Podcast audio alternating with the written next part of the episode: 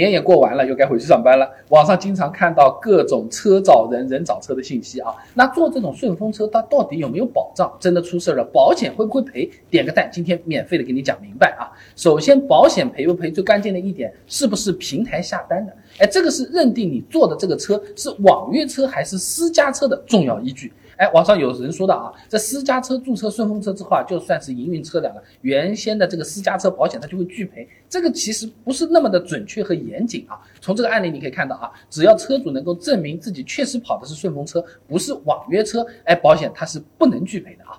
那怎么证明？主要就是看你的平台账号上面订单频率、时间还有路线这些符不符合顺风车的定义，是不是真的顺路带一带的？那只要证明确实是顺风车，车主也投保了座位险或者是驾乘险，那你也是可以拿到赔偿的啊。而且呢，在平台上下单，平台本身就是有一份驾乘险的。以某滴为例啊，这驾乘险里面包括了最高一百二十万的意外伤亡、二十万的意外医疗、一天一百块钱的住院津贴等等啊，本身就是为乘客提供了这么一份保障的啊。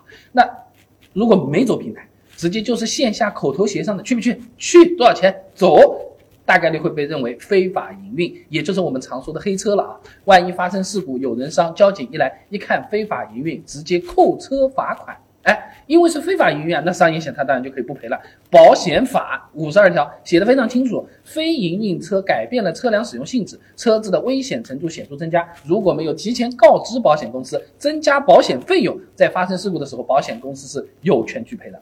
交强险虽然能照赔，但又不赔我们乘客的，那对我们来说的话是一点保障都没有啊。而且就算发生事故，这种陌生人拼车也有一定的风险的，口头承诺对司机其实没有什么约束力的。那半路你和他吵起来了，你给我从这个服务区滚下去，然后他走了，你怎么办？这种新闻报道你网上搜搜看，有的啊。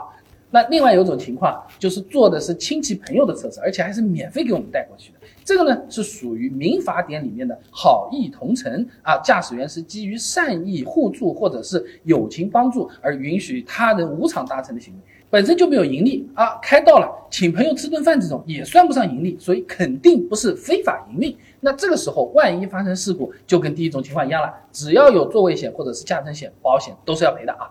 那前面也讲了，保险里面的座位险和驾乘险都是可以用来赔车上的乘客的。那这两种保险它到底有什么区别呢？非要买的话，哪种性价比更高呢？每年都要买保险的，那到底哪些险种是必买的？哪些可买可不买？哪些买了还不如不买？那这以前我视频都给大家讲清楚了，感兴趣的朋友啊，你不妨点我头像进主页，搜索车险现成算账的视频和案例，马上就看得到。